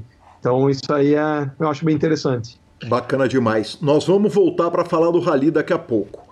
Mas a gente pegou bem, deu um panorama bacana da perna, da vida esportiva do Bozano. Eu queria falar um pouco da vida profissional, porque a vida profissional ela começa ali na a Blue, que quer dizer, ela começa lá no xadrez, evidentemente, mas na hora que você vem para o poker, você começa cuidando da Blue, formando, organizando o jogo, dirigindo o poker e termina como é, é, um dos sócios do Masterminds, que é um dos maiores torneios do Brasil, uh, patrocinador desde muito tempo do PokerCast. E, e, eu queria que você contasse um pouco a respeito dessa trajetória, quer dizer, da Blue, que, como que foi, como que foi o crescimento e como que foi a expansão.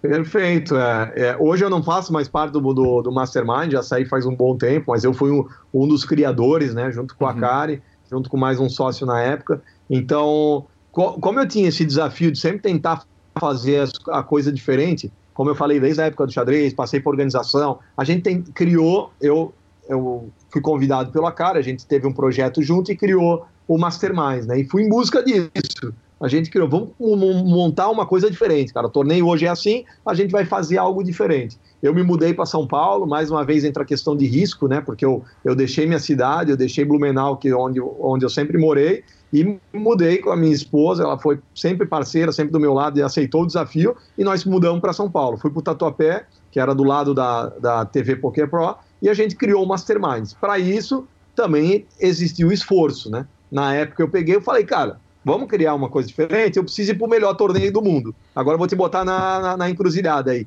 Calil, sua opinião, né? isso, sei lá, uns 10 anos atrás. Melhor torneio do mundo, qual que era na época? Tira Las Vegas, tá? Não, não World Series. Mas o mais chamo, charmoso, vamos dizer assim. Vou te botar, vamos ver se você se bate opinião. Não foi combinado, hein, mas vamos te botar na encruzilhada. Cara, que difícil. Tem algumas coisas que me ocorrem aqui. Há 10 anos, é, tinham alguns grandes torneios do mundo. Eu vou começar listando os grandes antes de eleger qual é o, meu, o maior. É, um dos grandes eternos era o EPT, quer dizer, o EPT, o EPT nasceu gigante.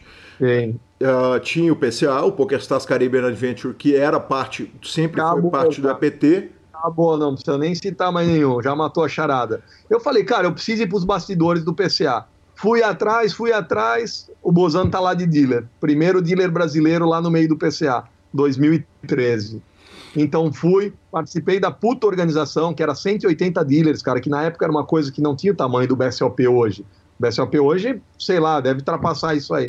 Mas eu sei que o Bozano tava lá, de dealer lá no meio do PCA dando carta. Dando carta para Michael Phelps, que foi, puta, assim, para mim, na, na, eu lembro até hoje, né, que foi um, um baita ícone do esporte, que, que, eu, que eu tive o privilégio dar carta. Tava lá Ive, tava lá Negriano, tava lá todo mundo e o Bozano lá dando carta. Então foi para quê? Para pegar a experiência do evento, para entender os bastidores, como se trabalha com tanta gente, como se toca um torneio 24 horas por dia, que lá o cash pegava fogo.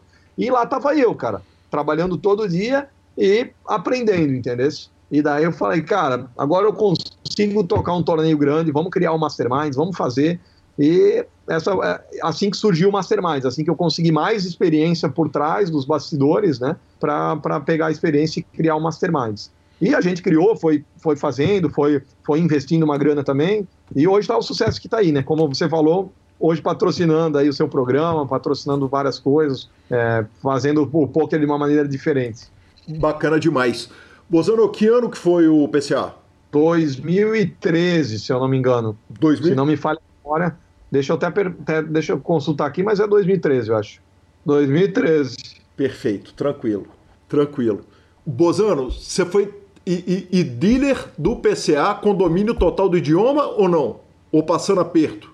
Puta, esse pessoal sacaneia até hoje, cara. Uhum. É, o Rafa sempre fala, o André é, tem umas boas para contar aí, mas é, eu nunca fui fluente em inglês, cara. Hoje já estudei um pouco mais, mas sou ruim ainda, entendeu? Cara, e na época era, era terrível, cara, eu terrível. Mas deu migué, cara, falei que, que, que manjava bem, fui, enrolei no espanhol e me virei, cara. Tava lá, eu, eu lembro que na época eu paguei, eu tava no cash, tinha um rodízio lá todo todo elaborado, né? Eu cheguei a pagar o cash 100, 200 Nossa, uma situação, o coração batia forte, cara. Os caras se matando, às vezes eu sem entender porra nenhuma, eu falava, vamos manter a postura, cara, estufa o peito e pau no gato, cara.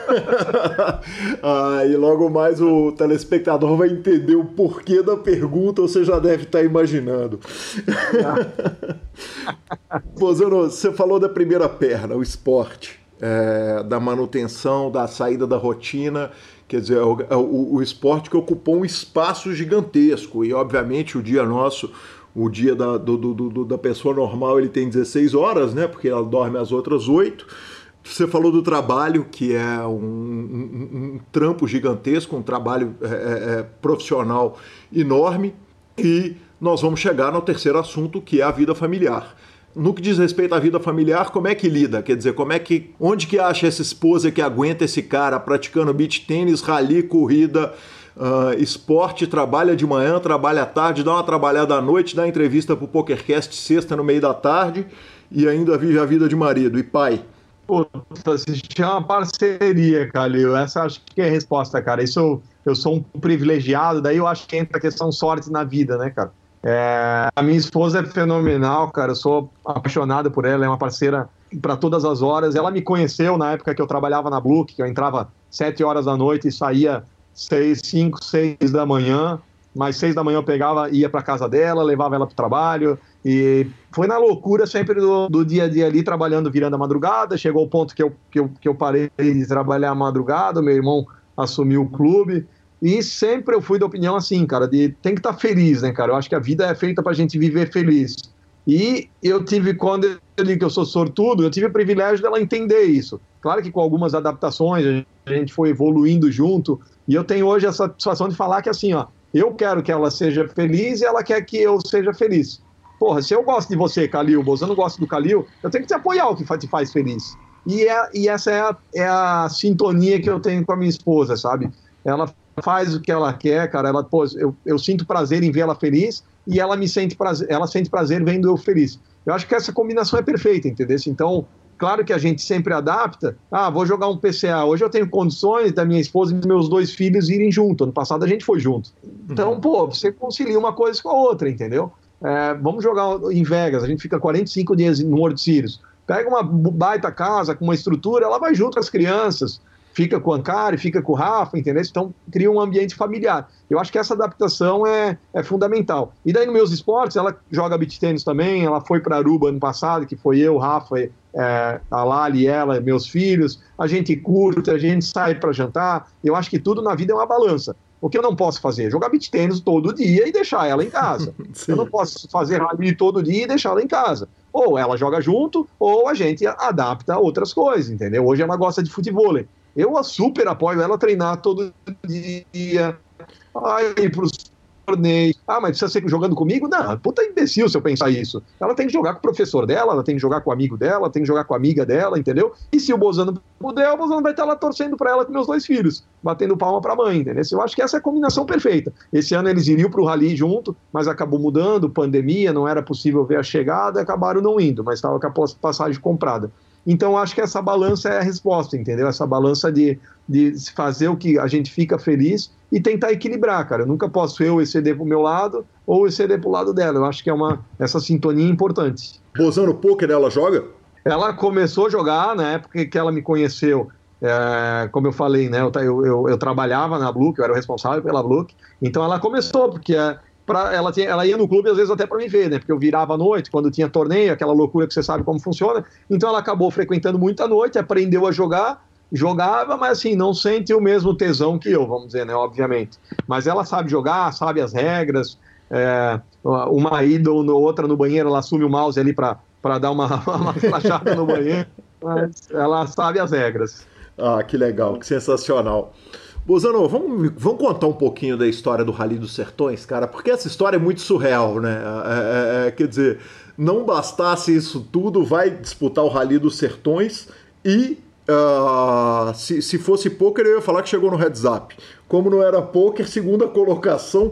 Como assim que o empresário, o, o atleta de mil esportes é, é, é, chega para disputar o Rally dos Sertões, chega em segundo e o que carambas é o UTV 3, que eu fui lá pesquisar. É, ó, vai precisar de tempo, hein, Calil? Eu não, eu não sei se vai ter tempo para o pro programa aí, vai precisar de tempo, viu?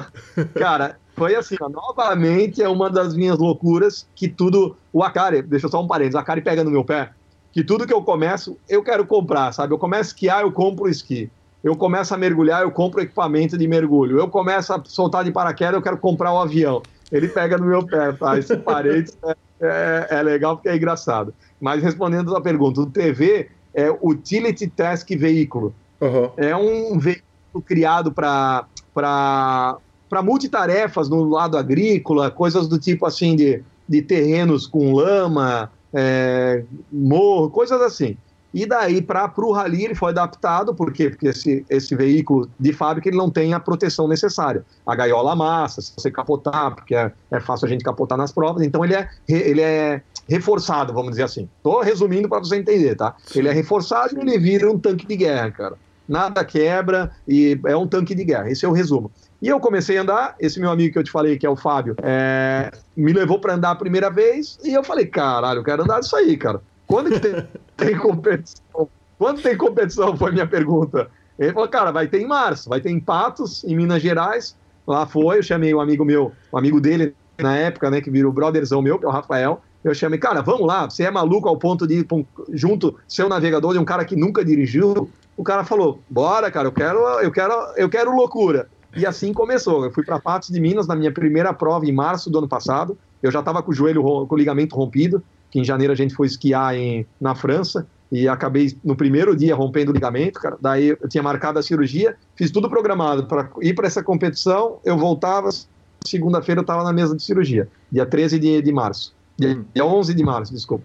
E eu fui para essa primeira prova, eu fiquei maluco, cara. Eu fiquei maluco. Eu falei, cara, isso aqui todo mundo tem que fazer, cara. É, é indescritível. É, de novo, a mesma sensação. O coração acelerando, desafio. É um desafio contra eu mesmo. Eu tenho que melhorar, eu tenho que melhorar uma curva, eu tenho que aprender a fazer isso, aprender aquilo. E daí fui, adorei essa primeira prova. Inclusive, capotei na primeira prova, que já achei que estava mandando bem, exagerei, capotei. Mas, detalhe, sem nenhum arranhão, o cara não se machuca. Óbvio que existe risco, mas eu, felizmente, até hoje nunca machuquei. E fiquei um apaixonado. Só que daí eu fiz a cirurgia. Daí casou tudo, casou com pandemia, com tudo. Quando já me recuperei da cirurgia, meu é, fisioterapeuta, o Ícaro, falou, cara, como você não tem impacto, não tem tudo, você já pode dirigir. E, e é automático o carro, né? Então o pé esquerdo não usa, foi, rompi o do joelho esquerdo. Lá fui eu, em junho já estava na segunda prova e não parei, cara. Daí, com esse brotherzão meu, começamos a rodar o circuito brasileiro. É, comecei a, a competir todas, todas as etapas, é mais ou menos uma etapa do mês, é como o BSOP, é cada cidade, cada estado e vai. E fiquei apaixonado. Daí ele falou, cara, tem os Sertões, Sertões é a Copa do Mundo. Eu falei, cara, sei lá como funciona, o Bozano tá lá. Ele, cara, fala até hoje, eu já conheci Caralock, mas fez a inscrição nos Sertões sem nunca ter competido, cara. Tem um puto imbecil, cara. E eu me inscrevi, cara. E aí esse ano foi, daí uma puta experiência, cara. Assim, foi uma coisa. É, a, além de competição, cara, foi uma experiência de vida, para ser bem sincero, cara. Foi, para mim, é, chegou a cortar o coração, porque a gente passou nos locais no Nordeste que pegou muita pobreza, sabe? Então, assim, chegava a cortar o coração ver as crianças descalço e é, na rua, sem roupa, às vezes pô, só com fralda, mas assim, uma coisa que me via, cara, as crianças com um sorriso no rosto, sabe? Um sorriso de orelha a orelha, cara. Isso para mim, cara, puta, foi uma, uma, uma lavada de alma, assim, falar, caralho, que às vezes a gente reclama de uma coisa, reclama de outra, e tu via lá uma situação que as crianças não têm nem água, cara. Sabe? Aqueles, aquelas fossas na, na aberto, assim, a, a, céu aberto, não tem água para beber. E a criançada numa felicidade, cara. Só para banar pra gente, passando com o carrinho. Então foi assim, foi indescritível, cara. E fora o desafio, né? Todas as provas, organização, ainda mais esse ano com pandemia, teve um esquema de bolha que todo mundo tinha que fazer o teste e tudo. Acabou não dando muito certo, porque eu peguei, a maioria pegou também o Covid. E, mas a, a, experiência foi demais, cara. Foi, foi, foi, foi indescritível. O Rafa, até no final, meu, eu mandava, ele sempre pedia foto, vídeo, né? Eu sempre mandava durante as provas. E no final ele falou, cara, resume aí pra mim. Eu falei, cara, vou resumir que compara ao meu título do Rio. Então, pô, você sabe a emoção que é cravar um torneio, cara. Eu, eu fiz essa comparação ao meu título do Rio do ano passado. Vai ter tatuagem, o Rally? Olha, não pensei isso ainda, cara. eu sou tão competitivo não, porque eu fiquei em segundo, mas ano que vem, se eu ganhar, talvez eu passo. Cara, isso é o que me intriga. Em março do ano passado, você estava correndo o seu primeiro rally.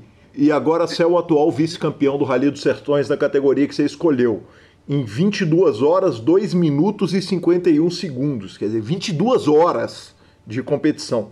Uh, me conta um negócio, como é que o cara passa em um ano, ele, ele, ele chega em segundo na competição?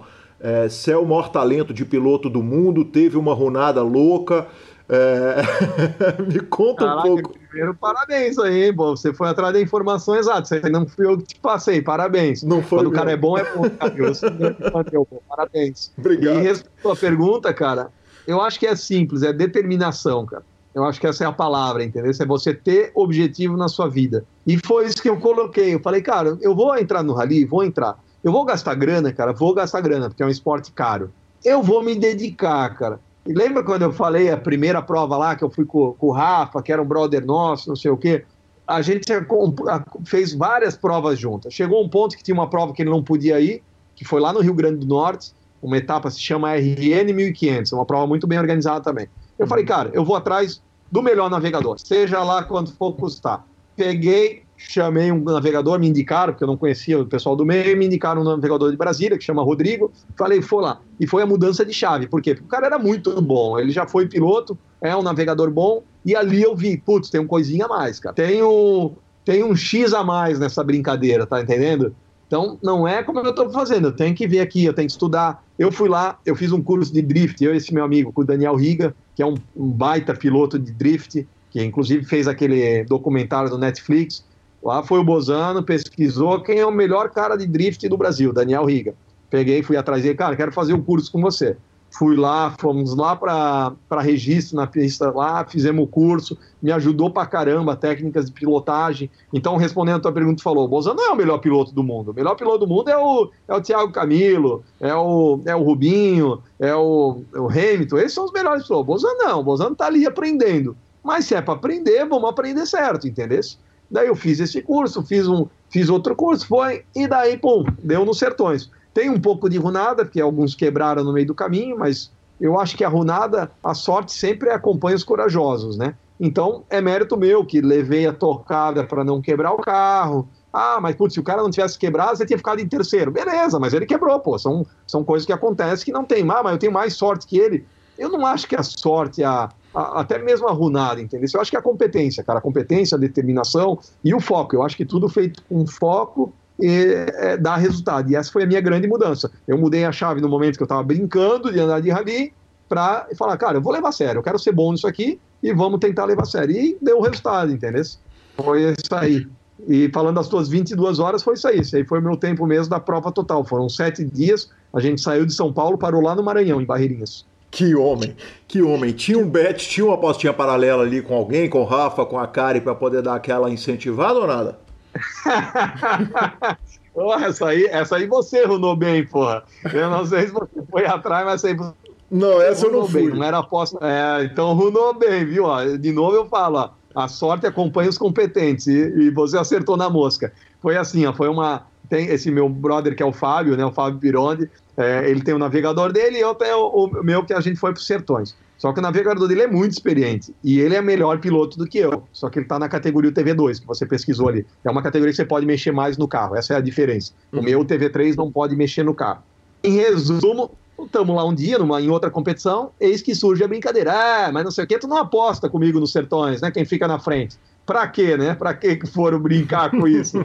eu falei, claro que eu aposto. Pô, daí apostamos mil reais, se chama Flavinho o nome dele, é o navegador dele. Ele é um, ele é um puta navegador, é um dos melhores do Brasil. Daí apostamos mil reais quem ficaria na frente no, no, na, no geral nos sertões, né, na competição, por tempo, não por categoria, porque a categoria era diferente. Daí chegou no segundo dia, meu amigo quebrou. É, ele ficou mais de uma hora parado para trocar uma peça, tudo. Então aconteceu que deu ficar esse tempo na frente, né? Como eu falei, ele é melhor piloto que eu, só que eu acabei ficando na frente dele na, na, no tempo geral. Eu fiz em 22 horas, ele terminou a prova em 23 horas. Daí a, a, arrumamos algum ainda. que homem, que sensacional, que sensacional. Sensacional, sensacional, Marcelo Lanza, Bozano, parte 1. Semana que vem, spoiler, hein? Vai ter áudio de GM Walter contando histórias de viagens dele. E, cara, que entrevista que a gente aprende muita coisa pra vida, a entrevista do Bozano, sensacional. Ficamos com o nosso querido Poker for Fun.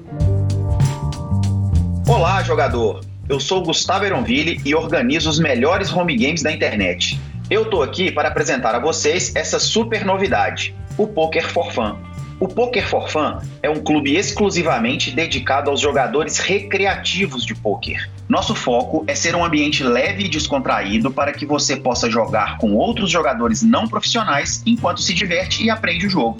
Para conhecer nossos termos e condições, me chama no WhatsApp 31 9 9928 2881. Repetindo, nosso telefone é 31 99928 2881. O número está na descrição deste programa. E veja se você tem tudo o que precisa para participar do home game mais divertido do PP Poker. Poker for Fun, de recreativos para recreativos. É isso aí, e vamos ao momento técnico com o fabuloso Thiago Paulo, que todo dia me ensina mais o joguinho das cinco cartas. Vamos que vamos.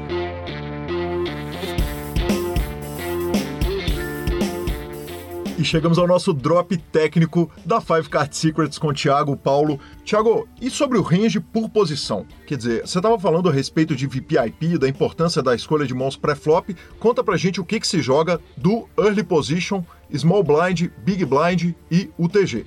Fala Guilherme, então a dica de hoje para os ouvintes realmente é muito importante. Eu vou mostrar aqui a importância da posição no Amarra 5 cartas. Realmente a posição ela faz toda a diferença muito mais importante que em outras modalidades. Óbvio que a gente vai lá no Holden, no Omar Standard, a posição também óbvio que tem sua importância, mas ter um range forte fora de posição no Omar sem cartas é essencial. E agora eu vou dar algumas dicas né, de range por posição.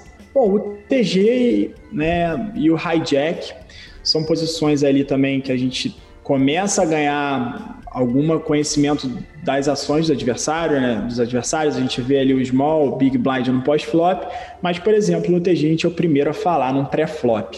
Então, realmente, a gente tem que manter o range forte, né? Então, é um, um as ou um rei high suited, uma mão com certa conectividade. Nos wraps também ganham seu valor, um 8, 9, 10 vala dama, 9, 10 vala rei, um 10 vala dama rei as.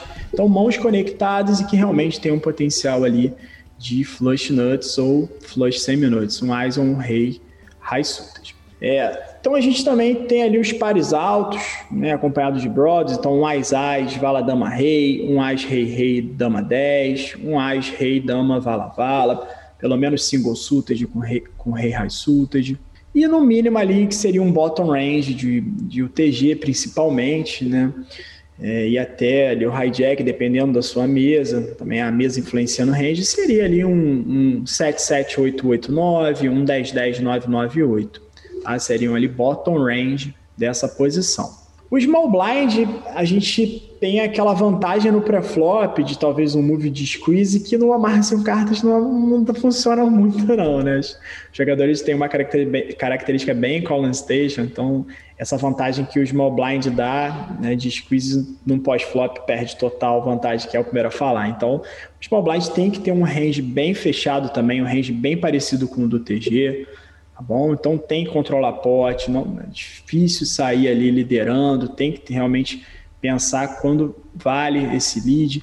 E tem a desvantagem numa blind war. Então, blind war com lixo, esquece. Big blind, né? Então também você vai ter ali uma, uma certa vantagem só na blind war, mas é o segundo a falar no pós-flop.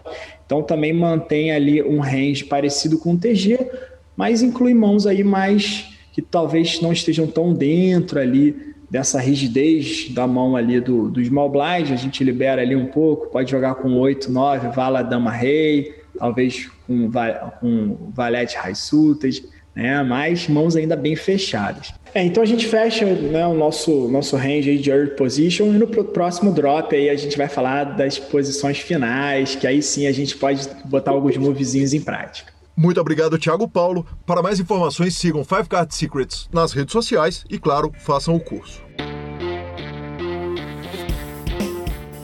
É isso aí, turma. É isso aí, sensacional. Bora, redes sociais? Vamos só para os tweets aqui, Lanzinho. Eu tinha feito muito Temos tweet. tweets? Temos, Temos tweets. tweets? É, na verdade, tínhamos tweets múltiplos, mas o programa tá meio longo, então vou ler só dois.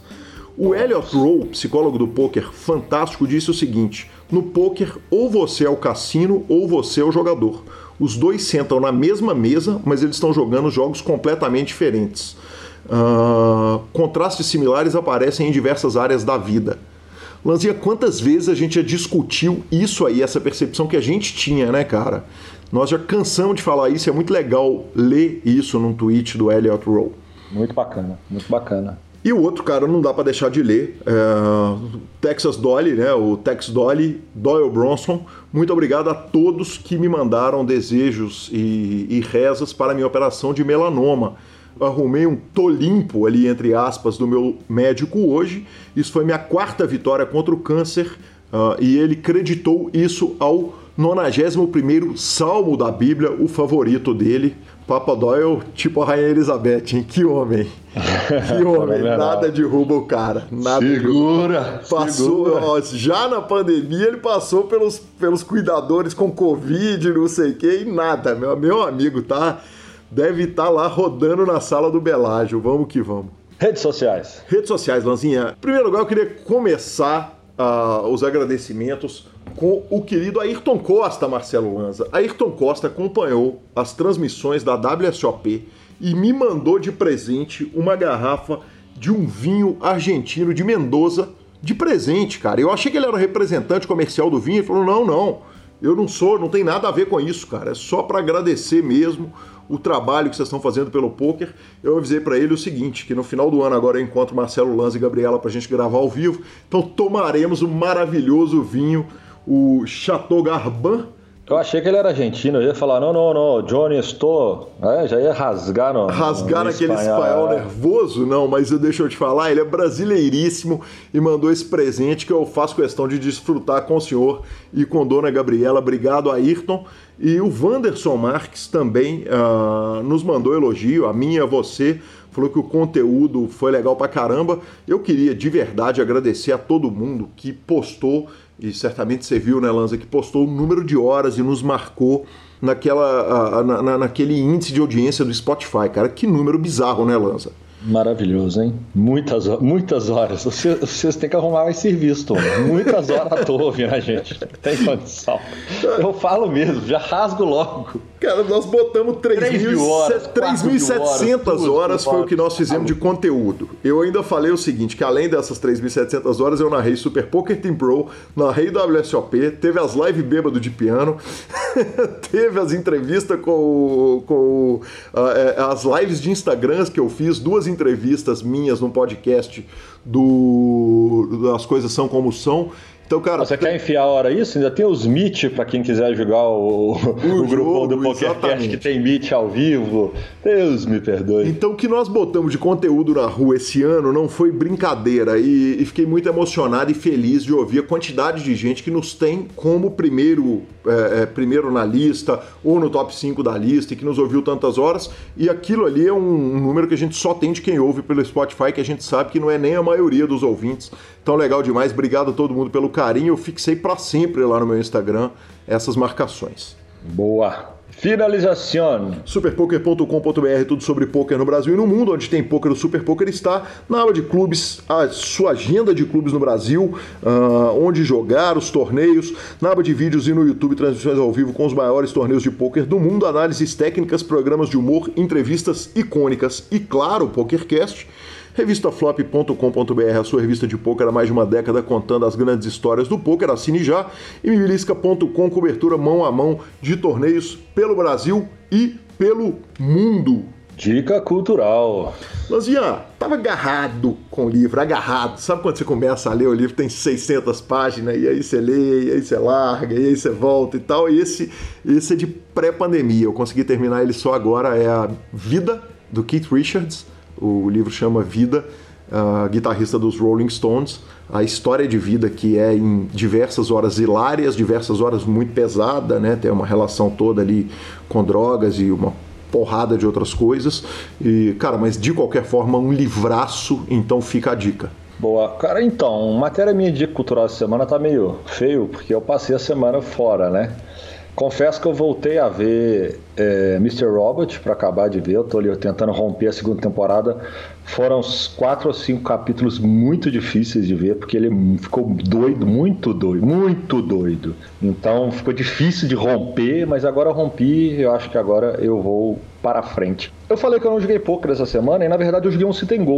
Eu joguei um sit and eu, Gabi e com o Matheus da dupla Matheus e Cauã e a esposa dele. E que menino, gente fina. E eu vou dar aqui na dica cultural, e não vai ser do Matheus e Calvão a dica cultural. Eu tive o prazer de conhecer um dos caras que eu mais admiro cantando na música sertaneja, que é o Edson, do Edson Hudson. Conversei com ele e é de arrepiar o tanto que o cara também, assim como o Matheus, é simpático, carismático e o tanto que o caboclo canta. Então, para quem gosta de música sertaneja e raiz também, eu, aproveitando o Spotify, tem uma. uma, é, uma é, como é que chama, Gui? Playlist? É, tem uma playlist do This is Edson Hudson que vale a pena ser ouvida, que o homem é um monstro. Sensacional! Arroba Gui Calil e arroba Lanza Maia são nossos Instagrams e Twitters. Nos indique, nos dê 5 estrelas. Troque suas fichas sempre pelo Fichas.net. Desvende todos os segredos do Omaha de 5 cartas com a 5 Card Secrets. Siga-os nas redes sociais e, se você é recreativo, jogue no Poker for Fun. Poker for Fun de recreativo para recreativo. A edição sem trabalho nenhum, hein, Lanz? Essa semana, Não, tá mole, essa mole. semana moleza, hein? A edição mole. é do fantástico Rodolfo Vidal. Um grande abraço a todos e até a boa. Oh, só porque nós falamos que foi uma moleza. Um grande abraço a todos e até a próxima semana. E vale lembrar o seguinte: final do ano, vamos ter aquele episódio de perguntas e respostas com os ouvintes. Preparem-se, porque nós vamos fazer bebendo de novo, né, Lanzinha? Exatamente. Perguntas, respostas e álcool. Exato, perguntas, respostas e álcool. E vai, vamos ter também o episódio de retrospectiva do ano. Tô preparando já a pauta. Vamos que vamos. Vamos, monstro. Aí sim. You win some, lose some, it's all the same to me. To play.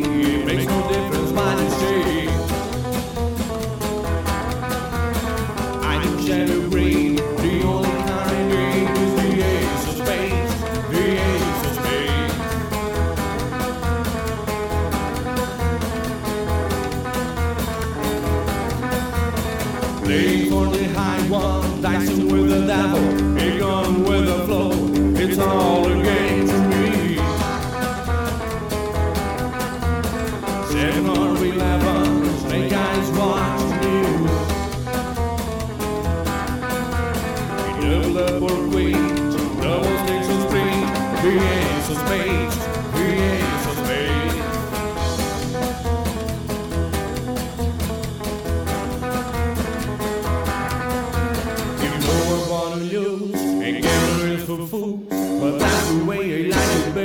I don't want to